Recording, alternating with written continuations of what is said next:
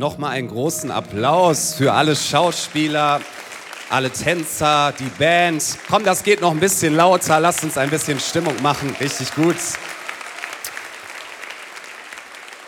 Einen wunderschönen guten Morgen wünsche ich. Hallo auch in den Livestream. Wir sind ja nicht nur hier vor Ort, was schon richtig cool ist, sondern auch viele Leute sind online mit dabei. Wir feiern Weihnachten. Wir feiern, dass Jesus Christus, der Sohn Gottes, als ein Baby in die Welt gekommen ist. Und wie wir gerade gesehen haben, haben sich viele Leute das sehr, sehr unterschiedlich vorgestellt, was dort passieren würde. Und sie haben sich auch ihr Leben sehr unterschiedlich vorgestellt.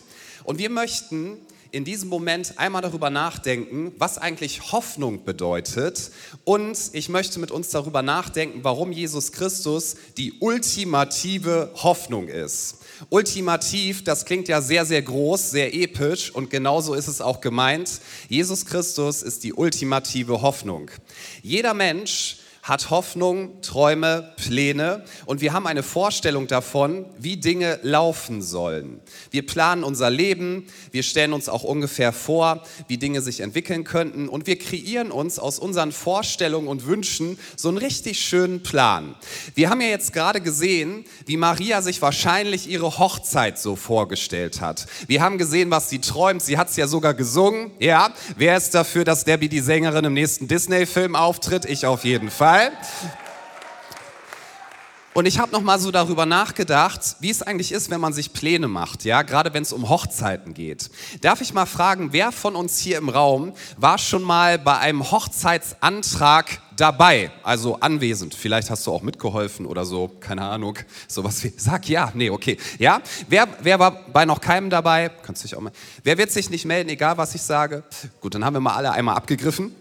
Ja, aber ich habe noch mal dran gedacht, an meinen Hochzeitsantrag, Heiratsantrag, den ich gemacht habe, mit zarten neunzehn Jahren habe ich mir überlegt, wie will ich um ihre Hand anhalten? Und ich habe mir das beste Setting ausgedacht, meiner Meinung nach, ich habe es perfekt geplant und es sollte auch perfekt werden. Ich habe gedacht, okay, wir brauchen den perfekten Ring, wir brauchen eine Bootsfahrt, selbstverständlich werden wir ein Paddelboot haben, ja ganz romantisch, wir werden das beste Essen haben, wir werden ganz, ganz viel viele Blumen haben, es wird eine großartige Überraschung sein und um ein i-Tüpfelchen zu haben, wir werden eine Liveband dabei haben. Ist alles kein Scherz, habe ich alles arrangiert, ich habe das monatelang geplant und wir waren dann im Botanischen Garten in Frankfurt. Ich habe eine ganze Sektion für uns absperren lassen, ohne dass sie es gemerkt hat, weil ich dort jemanden kannte. Ich habe eine Brücke dekorieren lassen über so einem Fluss, ja, der dort im Botanischen Garten ist und es war einfach perfekt. Ich hatte zehn Statisten und Helfer, die heimlich im Hintergrund alles vorbereitet haben.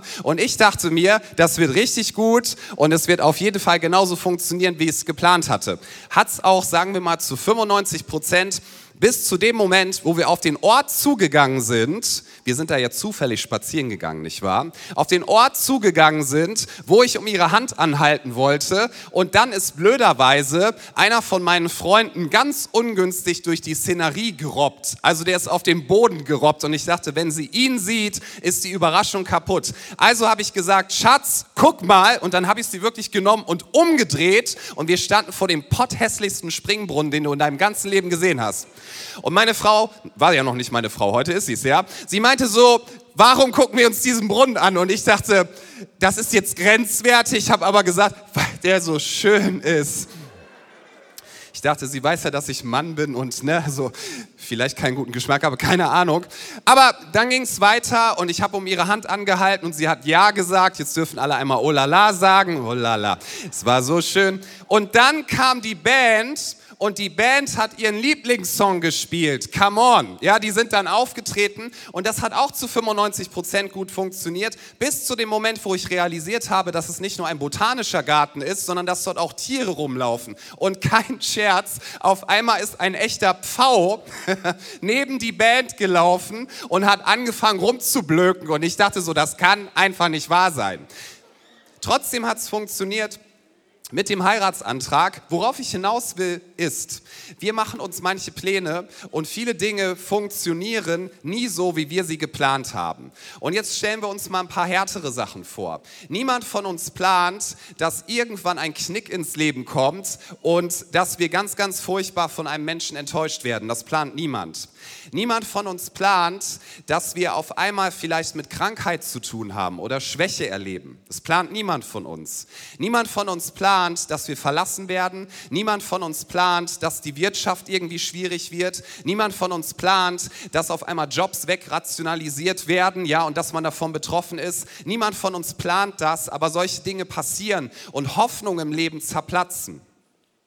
Und das, was wir lernen können aus der Weihnachtsgeschichte, ist das Folgende. Gott hat den ultimativen, ich will mal sagen, den krassesten Rettungsplan ins Leben gerufen, den die Welt jemals gesehen hat. Und ich lese uns aus Matthäus eins, ab Vers zwanzig, dass ein Engel im Traum Josef erscheint, dem Verlobten von Maria. Nachdem Maria gehört hat, sie wird schwanger werden, nicht von ihrem Verlobten oder zukünftigen Mann, auch nicht von einem anderen irdischen Mann, sondern vom Heiligen Geist. Das ist ja schon mal eine Ansage. Und dass sie den Retter der Welt auf die Erde bringen wird. Und Josef, der wollte es ihr eigentlich richtig gut einrichten.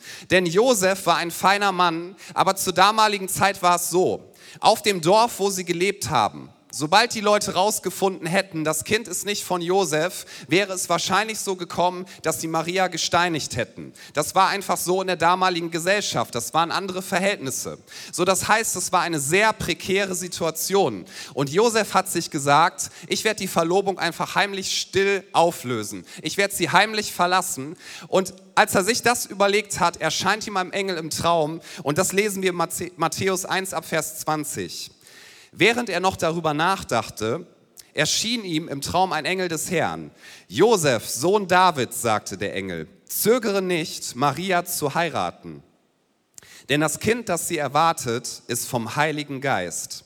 Sie wird einen Sohn zur Welt bringen. Du sollst ihm den Namen Jesus geben, denn er wird sein Volk von allen Sünden befreien. All das geschah, damit sich erfüllt, was Gott durch seinen Propheten angekündigt hat. Seht, die Jungfrau wird ein Kind erwarten. Sie wird einem Sohn das Leben schenken und er wird Immanuel genannt werden. Das heißt, Gott ist mit uns. Als Josef aufwachte, tat er, was der Engel des Herrn ihm gesagt hatte. Er nahm Maria zur Frau. Josef aber rührte sie nicht an, bis ihr Sohn geboren war. Und Josef gab ihm den Namen Jesus. Ich möchte mit uns mich einmal da reindenken, dass Maria und Josef komplett in ihren Plänen gecrasht worden sind. So wie wir das vorhin hier gehört haben, ja, Maria hat sich das alles ausgemalt und es ist ganz anders gekommen. Alle Pläne, alle Träume, alles, was sie sich für ihr Leben gedacht hatten, war auf einmal ganz anders. Aber es ist so wichtig zu verstehen, sie haben sich darauf eingelassen. Sie wurden nicht gezwungen, sondern Maria hat gesagt, das kann man zum Beispiel in Lukas Kapitel eins nachlesen, ich tue das, ja, und ich möchte mich zur Verfügung stellen, dass genau das passiert. Und auch Josef an dieser Stelle hier sagt, ich lasse mich darauf ein, auf den Rettungsplan Gottes. Jetzt möchte ich nochmal die Frage stellen dürfen, was ist denn dieser krasse Rettungsplan Gottes, der sagt, in all die Zerrissenheit der Welt, in alle Krankheit, in allen Schmerz, in, in Krieg, in Zerstörung komme ich hinein, um die Welt zu retten und jeden Menschen zu retten.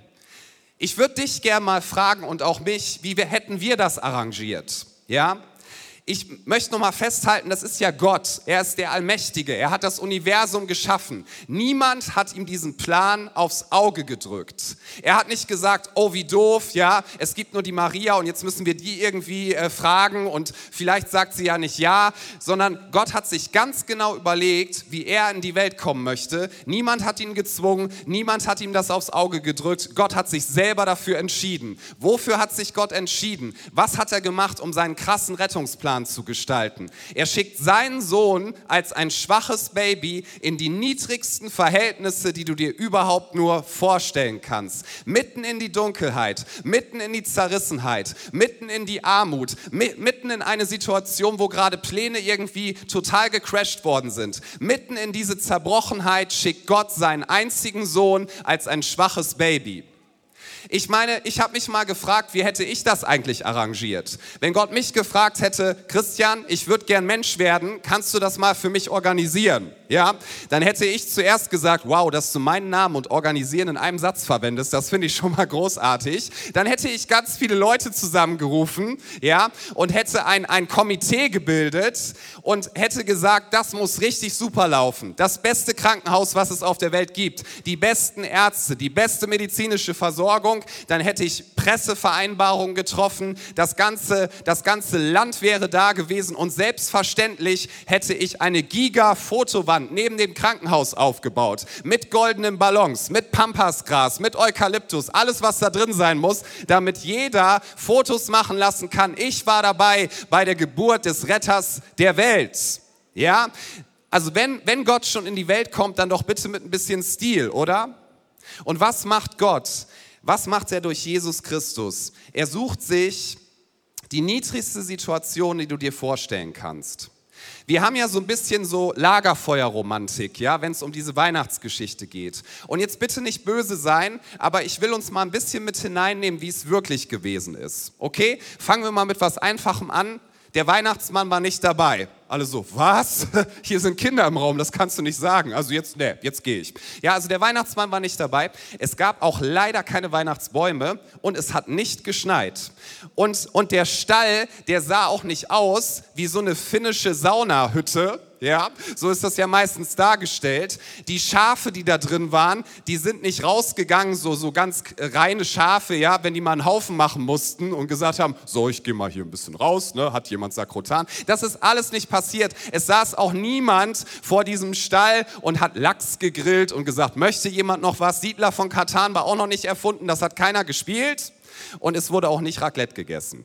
So, all das dürfen wir gerne machen, aber all das ist nicht die Realität, sondern der Stall, das war so das Niedrigste, wo du ein Baby auf die Welt bringen konntest. Erlaubt mir mal folgenden Vergleich, damit wir uns so ein bisschen da reindenken können. Stell dir nachts den Vorraum einer Sparkasse vor, wo irgendwie sich jemand reingeschmuggelt hat und ein Teenager-Mädchen, der Maria war maximal zwischen vierzehn bis achtzehn Jahre alt, liegt dort auf einem alten, zerlumpten Schlafsack und bringt ein Baby zur Welt.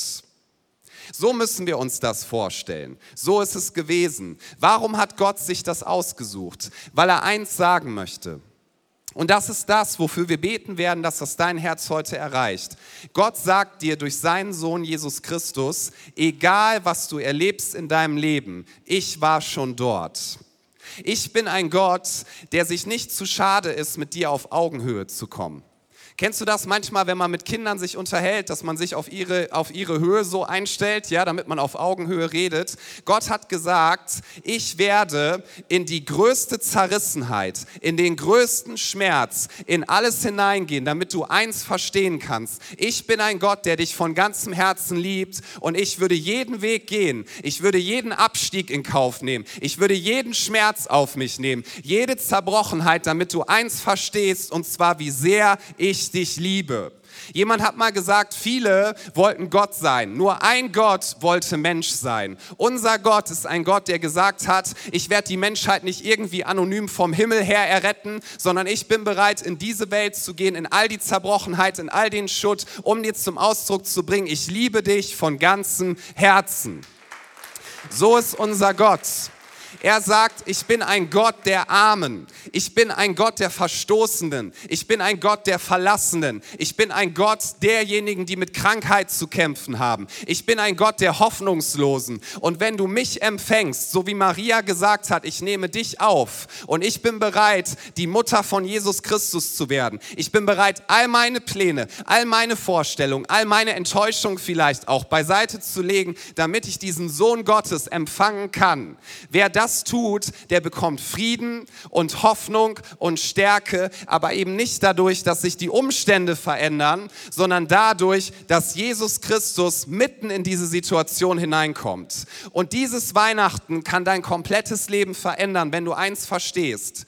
Deine Träume und Wünsche, die will dir niemand wegnehmen. Und es ist gut, Träume und Wünsche zu haben, aber vielleicht wird nicht alles erfüllt im Leben. Eins darfst du aber wissen, es gibt einen ewigen Gott, der das das ganze Universum geschaffen hat und der dich geschaffen hat, weil er Liebe ist und mit dir zusammen sein wollte. Und er hat alles getan, damit du verstehst, er ist bereit, jeden Weg zu gehen, jeden Abstieg in Kauf zu nehmen, nur damit ihr zusammen sein könnt.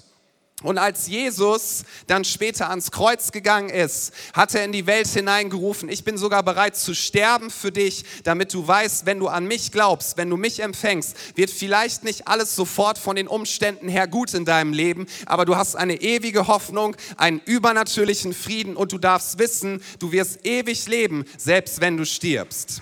Und deswegen ist es so wichtig, an diesem Weihnachten nochmal festzumachen. Krippe, das Kreuz und die Krone gehören absolut zusammen. Wir können das nicht voneinander trennen. Wir haben einen Gott, der bereit ist, ganz nach unten zu gehen, damit du verstehst, wie sehr er dich liebt, damit, damit niemand sagen kann, ja, toll, so wäre ich auch gern mal Mensch geworden. Ja, das ist ja leicht. Nein, nein, Gott hat den untersten Weg gewählt. Jesus ist in die absoluten Niederungen gegangen, damit du verstehst, wie sehr er dich liebt.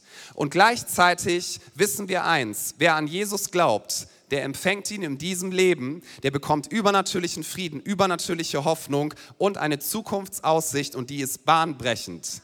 In Offenbarung einundzwanzig, Vers fünf steht, dass Jesus sagt, ich mache alles neu, alles neu. Nicht nur irgendwie wieder gut, ja, denn bestimmte Dinge, die kann man nicht ungeschehen machen. Aber Jesus sagt, ich mache alles neu und das ist das Übernatürliche.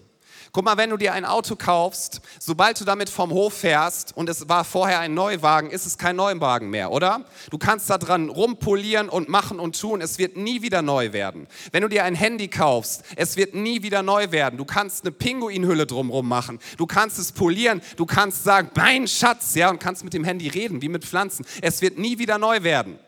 Aber Jesus Christus, der Sohn Gottes, er hat alles in seiner Hand und er trägt die Krone und sein Königreich ist ein Reich des Friedens, der Annahme und der Hoffnung. Und wer an ihn glaubt, der empfängt ihn in diesem Leben und der darf wissen, alles wird gut, ich mache alles neu. In Matthäus neunzehn, Vers sechsundzwanzig steht, was bei den Menschen unmöglich ist, das ist bei Gott möglich.